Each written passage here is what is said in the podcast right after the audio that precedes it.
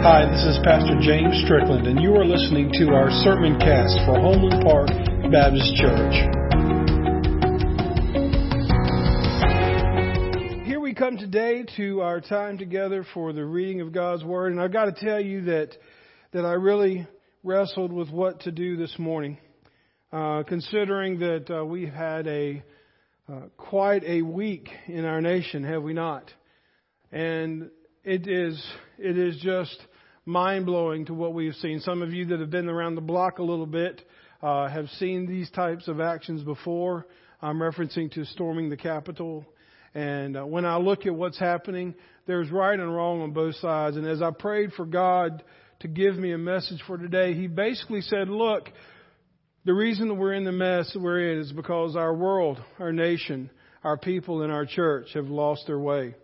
They have become aligned with political parties and, and actions rather than God Himself. So we're going to forge ahead and we're going to pray for our nation at the concluding of the service, but also we are going to continue to read God's Word and see why we need to be obedient and follow Him in these days. And regardless of the power that one may assume they have over their lives and other people, the truth of the matter is, is that all power stems from God's hands. President Trump can do nothing more than what God allows. Nancy Pelosi can do nothing more than what God allows. Joe Biden can do nothing more than what God allows. And you in your own life can do nothing more than God allows. And sometimes He allows us to do things that will bless us. And sometimes He allows us to do things that judge us. But we know this, that the only one worthy enough to open the scroll that is in God's right hand, which we're going to read about this morning, is Jesus Christ Himself. So in these days of turmoil, my friend, as a believer in Jesus Christ, you and I must remember that God holds everything in His hand. He has a plan and there are choices that we can make today that will impact our eternity. Now this may not sound very deep to you when I say this, but Chapter 5 of Revelation is very significant because it follows chapter 4. Alright? And the reason is, is that if you were watching, like, any of you ever know what binge watching is? Like where you will waste like five hours of a day watching an episode or a whole series on Netflix. Not that I ever did that. But the thing is, is that you, you get to the end of the episode and it just automatically goes to the next one. And that's what we're seeing here today. We are, we are binge reading Revelation 4 and Revelation 5 because in Revelation 4 it's centered around the throne of God and how everything in John's vision of heaven centered around the throne of God. And now we move to the scroll. And so let's jump right in. Number one, God is waiting for the one deemed worthy enough to open the scroll. God is waiting for the one deemed worthy enough to open the scroll. And as we go into this, some of you that may not be as familiar with the book of Revelation, the book of Revelation is a vision that was given to John through Jesus Christ that would give a glimpse of what end times would look like. And many people get bogged down into what we're going to be talking about later on in the series about will we be here, will we won't be here. Let's talk about the dragon, let's talk about the beast, let's talk about the Antichrist. It's coming. I'm going to go ahead and tell you, it's coming. But what we need to focus on is what the focus of, of heaven is. The throne of God and now the scroll of God. It says in verses 1 through 3 of Revelation chapter 5, he says, Then I saw a scroll, or some translations say a book. I saw a scroll in the right hand of the one who was sitting on the throne. And there was writing on the inside and the outside of the scroll. And it was sealed with seven seals. And I saw a strong angel who shouted with a loud voice, Worthy is, who is worthy to break the seals on this scroll and open it? But no one in heaven or on earth or under the earth was able to open the scroll and read it. Folks, the most, the scroll is the most important document ever written. The scroll is the most important document ever written. And the thing is, is that the scroll being in the right hand of God, anytime you see in scriptures where something is at the right hand, that is a position of prominence. It is a position of importance. In other words, this is something worthy of honor and something worthy of mentioning. And we know from studying history that Romans would place the seven seals on a will or a deed. In other words, so when we see this scroll, let me explain it to you. It's a long scroll of rolled up parchment paper or uh, the, the stuff that they used to write on scrolls. Uh, some of it was papyrus. But anyway, they would write on this long scroll. And then they would tie seven different strings around it with knots, and each one of the strings would have a seal. And that seal, that encompassed what someone would do is they would take hot wax and they would put that hot wax on top of the knot. And then they would take their signet ring, which was their ring that had their symbol, and then they would put it on that hot wax. And so you knew that when you got that scroll, whose seal was on it. And then you would also know that no one could have tampered with it or opened even a part of it without messing with those seals. And so what we will see in Revelation is that different things are happening each time these scrolls or each time these seals are opened. And the thing is, is that when you would read a scroll, we always see in, in movies and television series and stuff that when they the, the biblical character comes out and, or the, the kingly character comes out, this is the scroll, and they read, they do this, and they start reading from it. That was not the way the scroll was read. The way the scroll was read, they may unroll it this way, but it was read from left to right. And it had columns, and so what they would do is that when they got to the end of a section, they would just roll. And they would keep rolling.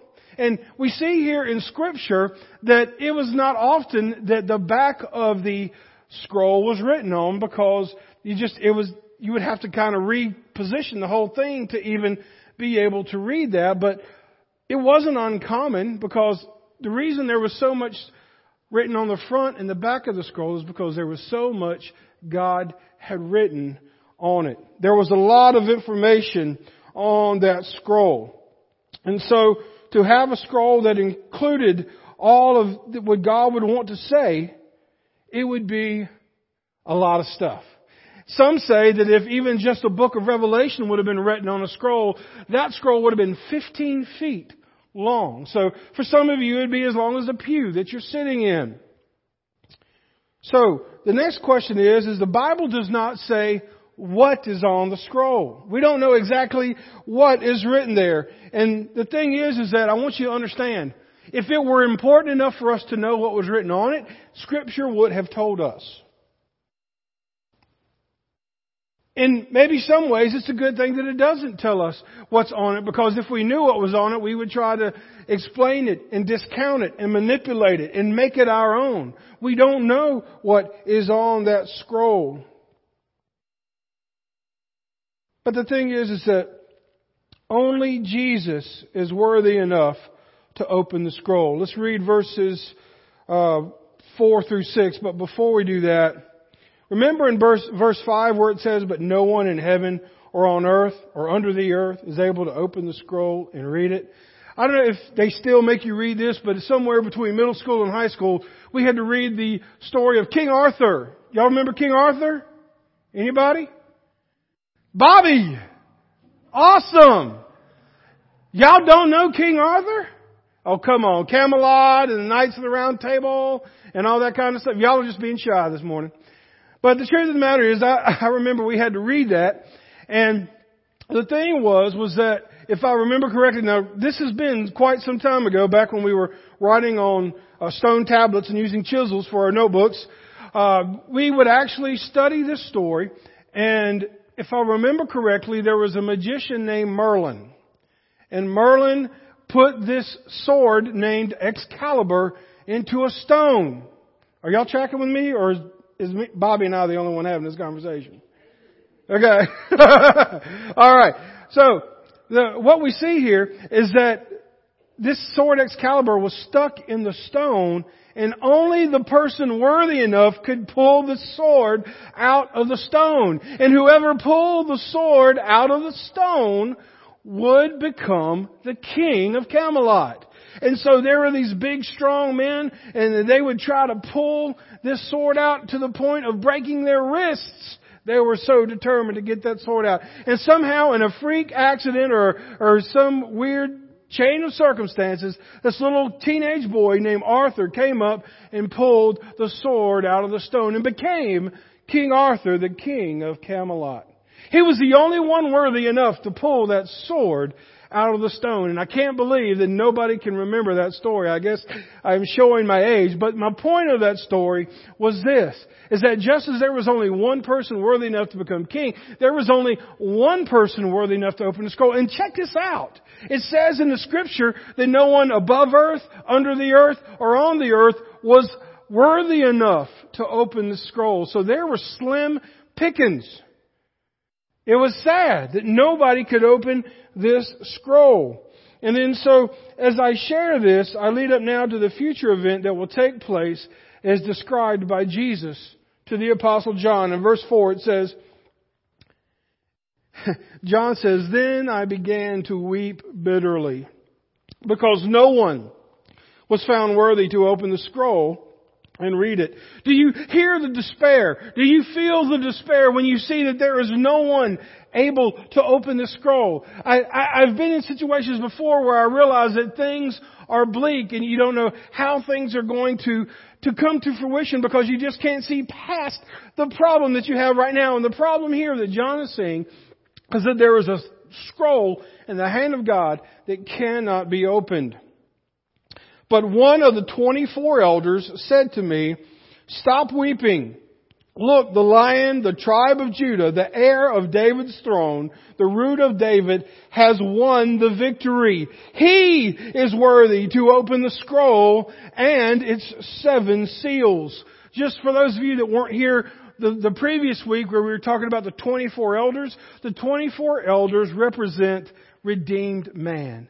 It represents those of us who believe in Christ, like you and I, who go to heaven and we are reigning with God. That is who the 24 elders are. So we see that Jesus proved himself worthy to break the seals and, the open, and open the scrolls.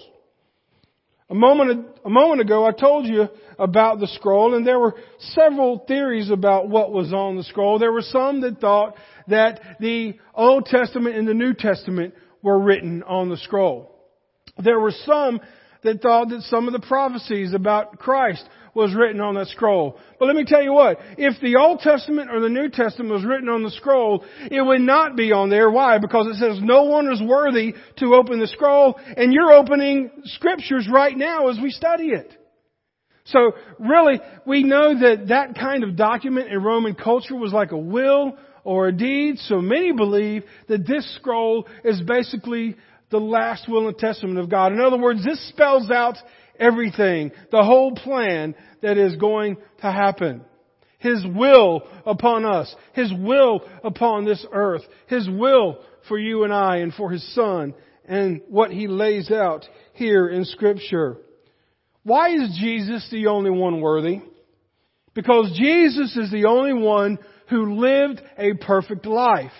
And some of you say, well, that's probably the reason that, that I, that I don't identify with Christ. I don't identify because I'm not perfect and there's nobody that's perfect. And I'm going to tell you what, there is one man that is perfect, that is Jesus Christ, and it's not because he wasn't tried and tempted in every way. You, my friend, whatever you're going through, whether it be pressure, whether it be doubt, whether it be despair, whether it be affliction, whether it be having your back stabbed by somebody, whether it be people that don't love you that should love you, Jesus was there. Jesus, his heart was broken. Jesus knew what it was like to be two-timed. Jesus knew what it was like to be despaired, but yet he lived a perfect life because he did not sin. He alone is worthy to open this scroll. We know this also because he is an heir to the throne of David. I know many of you are not Old Testament fans. Many of you like when, when I say, okay, we're going to be in the Old Testament today, you're like, but I'm going to go ahead and tell you what. The Old Testament is filled with scriptures pointing towards Jesus Christ. And Jesus Christ is a thread in your Bible from Genesis to Revelation. He is the subject. He is revealed. He is the illustration. He is the model. He is the mentor. He is the model that we are to aspire to. And He is all throughout the pages of God's Word, and he has proved himself worthy. He is an heir of David's throne, of which was promised the Messiah would come from. So, we see in verse 6, notice the elders, what did they see? They saw the lion of Judah. When you see the lion, it, normally in scriptures, the lion is powerful, the, the, the master of all wild animals. And, and so there's, there's a connotation of kind of like those Lion King fans, Mufasa, Mufasa, Mufasa. You older people, I'll explain that later, or ask your grandchildren. But the truth of the matter is, is that we see when John looked, he didn't see the lion of Judah. It says, then I saw a lamb that looked as if it had been slaughtered.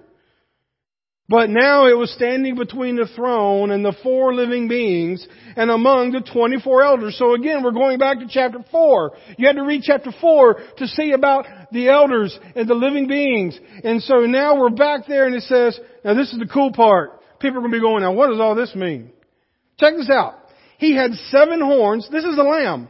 A lamb that had seven horns, seven eyes, which represent the sevenfold Spirit of God that is sent out into every part of the earth.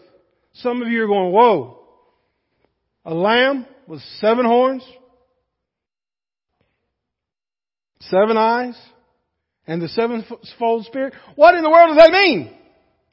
Well, let's look and see. In verse 5, Jesus is a lamb that was slaughtered. In verse 6, Jesus is the lion of Judah.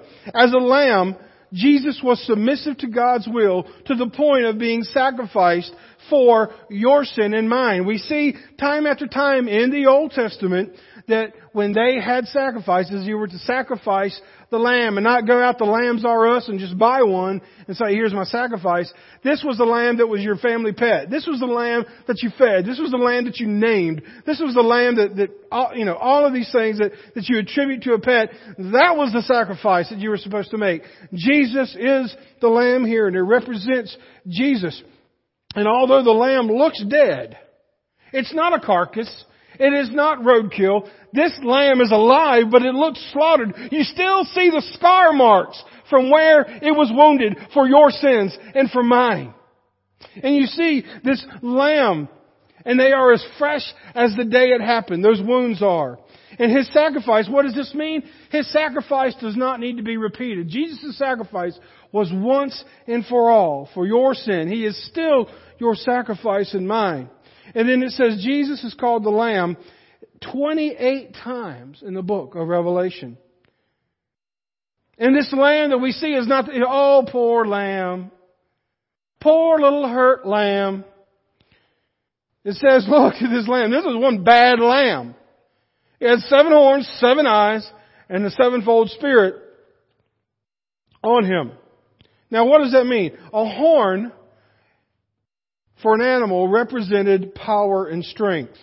Much like an ox, or I think even bulls have them, some of you that, that hang around animals, um, you know that if that animal like an ox or a bull gets mad, you don't want to be on the horn end of that animal. You don't want to get gored or whatever else because that's where the power's at. Stay away from the horns, right? So we see the horns show power and then we see that the eyes, when you see the eyes in scripture, it represents the knowledge. And then we see the sevenfold spirit. So here's what this verse means. If you take the alliteration and the illustration, this means that God is omnipotent. In other words, He is all powerful. The horns showing power. God is omnipotent. He is more powerful than who stormed the Capitol. He is more powerful than Black Lives Matters. He is more powerful than white supremacists. He is more powerful than Donald Trump or Joe Biden or Nancy Pelosi and all this stuff that we are so concerned with right now. He is all powerful above everybody. And it's about time the church realized that and started telling people. My faith is not in a politician. I will pray for them. I will pray for Joe Biden just as much as I prayed for Donald Trump, as much as I prayed for Obama, as much as I prayed for the Bushes, and as long as I can remember being able to pray for a president. Look, we voted. It may have gotten stolen, I don't know, but God knows and God is in control. We gotta live in this earth. We gotta be salt and light. It's time to sit down, be quiet about politics and proclaim the omnipotent all powerful Jesus Christ. That is what we need to do. And I'm sorry, I got uh, excited about that. No, I'm not sorry about it. So we see the horns, meaning power. Then we see the eyes, the, the knowledge. And so God is all powerful. then with the eyes we see that God is all knowing. And then when we look back in Revelation, at the first part of Revelation, around Revelation 1 and 2, we see that the sevenfold Spirit was another term for the Holy Spirit. So here we go. God is omnipotent. He is all powerful. God is omnipresent. He is all knowing and, or, excuse me, omniscient. He is all knowing and omnipresent, meaning that God is everywhere. That is what that means in the book of Revelation. And then as a lion, of course, we said a moment ago, as a lion, he has authority. He has power and he has dominion. Jesus defeated death and sin. And as a lion, Jesus will defeat Satan and send him to hell where he belongs. Don't take my word for it. If you want to read ahead, go to Revelation 19 and it spells that out. We serve a powerful living God and it doesn't matter what the vote system does, what the political system does, or who builds the biggest bomb. At the end of the day, God is on top of everything. So let me just pause here to say that this is a clear picture of the gospel.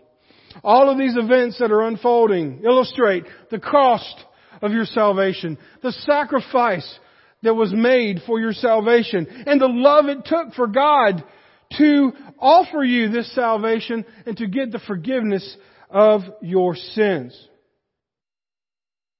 My friends, God's salvation is free, but it did not come cheap.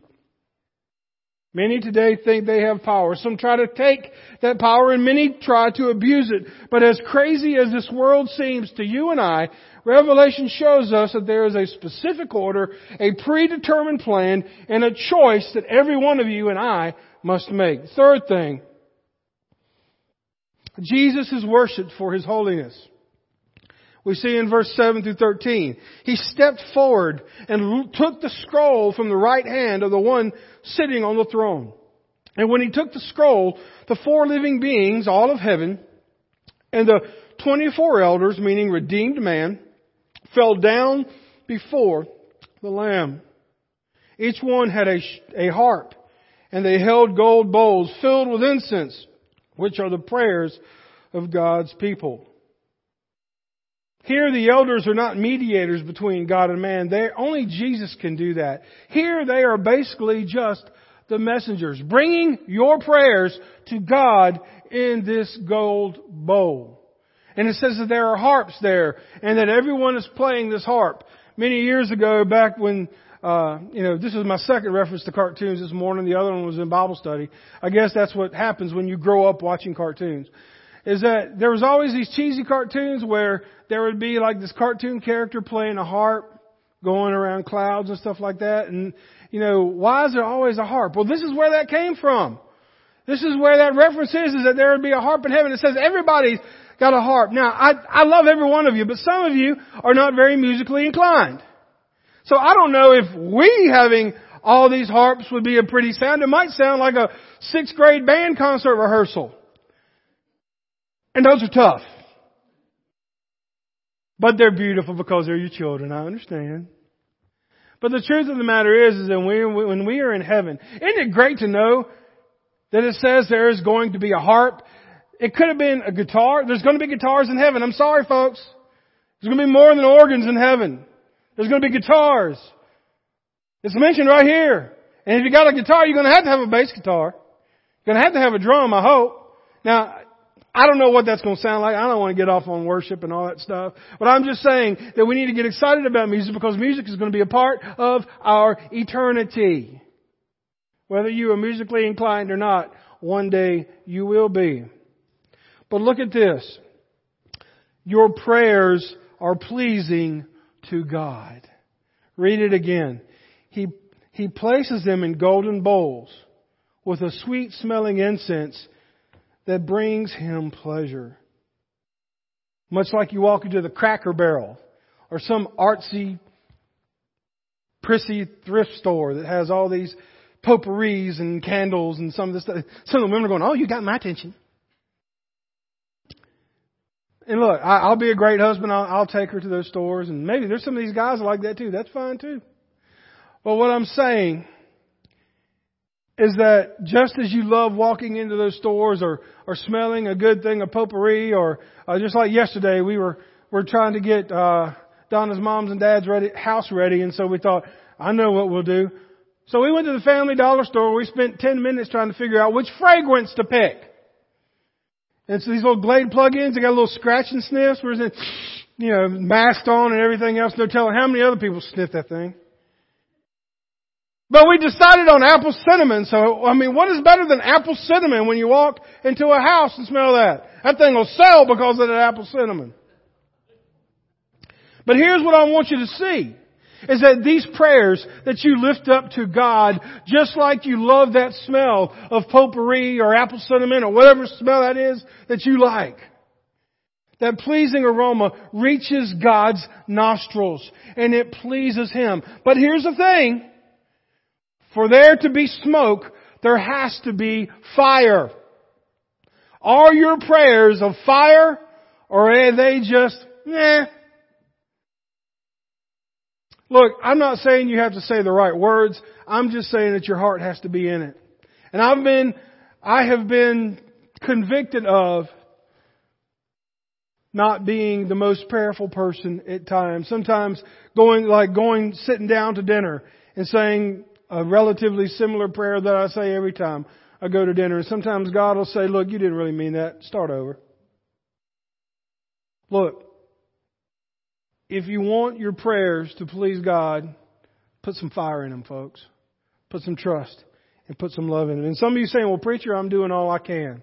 Then I would say, then you can be rest assured that God smells, keeps, and treasures every one of those prayers says in verse 9, and they sang a new song. A new song meaning an excellent song with these words, you are worthy to take the scroll and break its seals and open it. For you were slaughtered and your blood has ransomed people for God from every tribe and language and people and nation. And you have caused them to become a kingdom of priests for our God, and they will reign on the earth. Folks, it says right here that in eternity we will be priests. We won't be God, but we will be reigning with God. Verse 11, Then I looked again, and I heard the voices of a thousand and millions of angels around the throne and living beings and elders, and they sang in a mighty chorus, Worthy is the Lamb who was slaughtered to receive the power and riches and wisdom and strength and honor and glory and blessing. Isn't it amazing? Praise is contagious. Praise is contagious. We saw last week that the praise of the 24 elders and the living beings prompted us to pray. And now we see that the prayers of the 24 thrones and elders, which is us, prompted the living beings, the angel, angelic living beings to be prayed. So there's going to be a lot of praise in heaven. I don't think this is like, you got a feature, I don't know if some of you know this, that like if you're playing something on your, your music app on your phone, you can hit like the, the shuffle button and it'll change, but you can also keep hitting it and it'll repeat that one track over and over and over again. Folks, there's going to be more in heaven than just singing a song. But what we see here, it's importance. It was important enough for God, through Jesus Christ, to show this to John so you could read it. And then it says, excuse me, and then I, in verse 13, and then I heard every creature in heaven and on the earth and under the earth and in the sea, they saying, blessing and honor and glory and power belong to the one sitting on the throne and to the Lamb forever and ever. So in conclusion, I would say Jesus, His opening of the scroll demands our complete surrender. Notice in 14, verse 14, and the four living beings said, Amen. And the 24 elders fell down and worshiped the Lamb. It said amen, not a woman. Just for the record. Y'all heard that mess on the news two weeks ago. There was some so-called minister that ended the prayer of Congress with amen and a woman. Amen has nothing to do with gender. It means so be it. We all agree to it. Keep this political stuff out of Scripture. It says, again, and the four living beings said amen. And the 24 elders, which is redeemed man, which will be you and I, fell down and worshiped the Lamb. In chapter 4, we saw the angels prompting worship. And now here we see the elders that are prompting worship. I don't know about you, but when we see God in all of His glory, we can think we're pretty tough right now. Some of you are, are tough cookies to crack. I'll go ahead and tell you. You have hardened parts in your heart and you've already tuned me out. You've tuned God's Word out and that's okay. But one day you will see God for all He is and for who He is and you, your first reaction, you won't even be able to control it, just like blinking. You are going to fall to your knees because you are in the presence of a holy and mighty God. So the time to respond is now.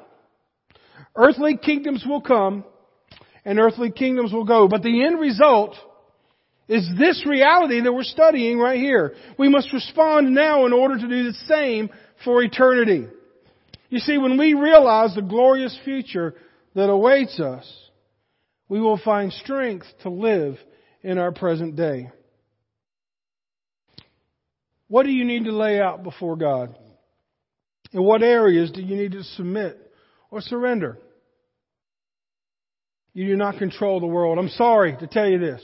We've got, praise the Lord, we've got some young folks in here today. It's so good to see every one of you.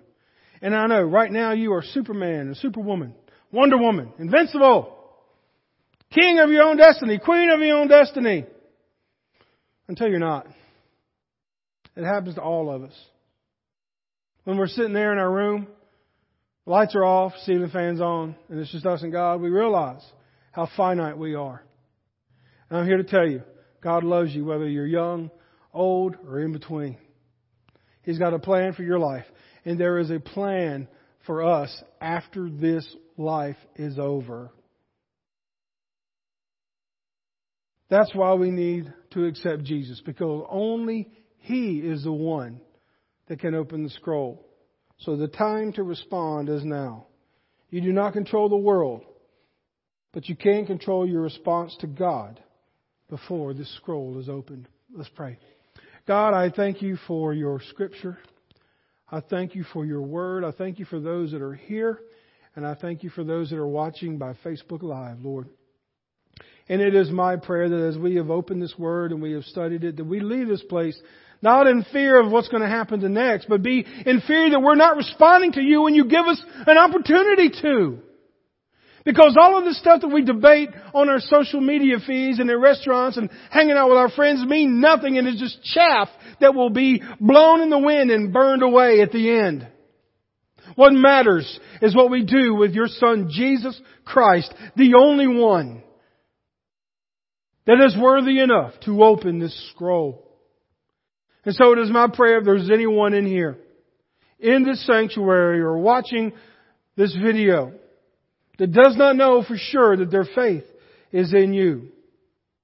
Maybe their faith is placed in their news feeds. Maybe their faith is placed in their friends. Maybe their faith is placed in their family. But everyone and everything will let us down eventually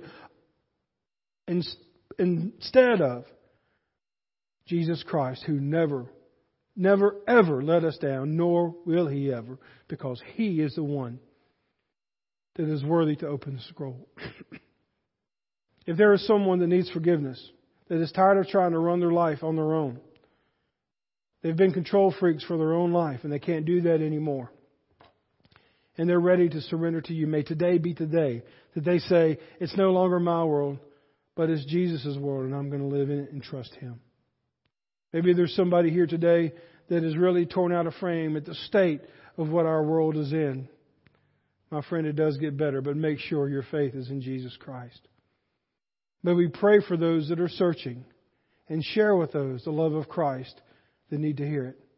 If there's anyone here today that needs to respond, may they not leave this place before they talk with me or a friend or their own pastor and get that right today. Because we don't know when it's coming, but it's coming. Thank you, Lord, for this time together. For it's in your name we pray. Amen.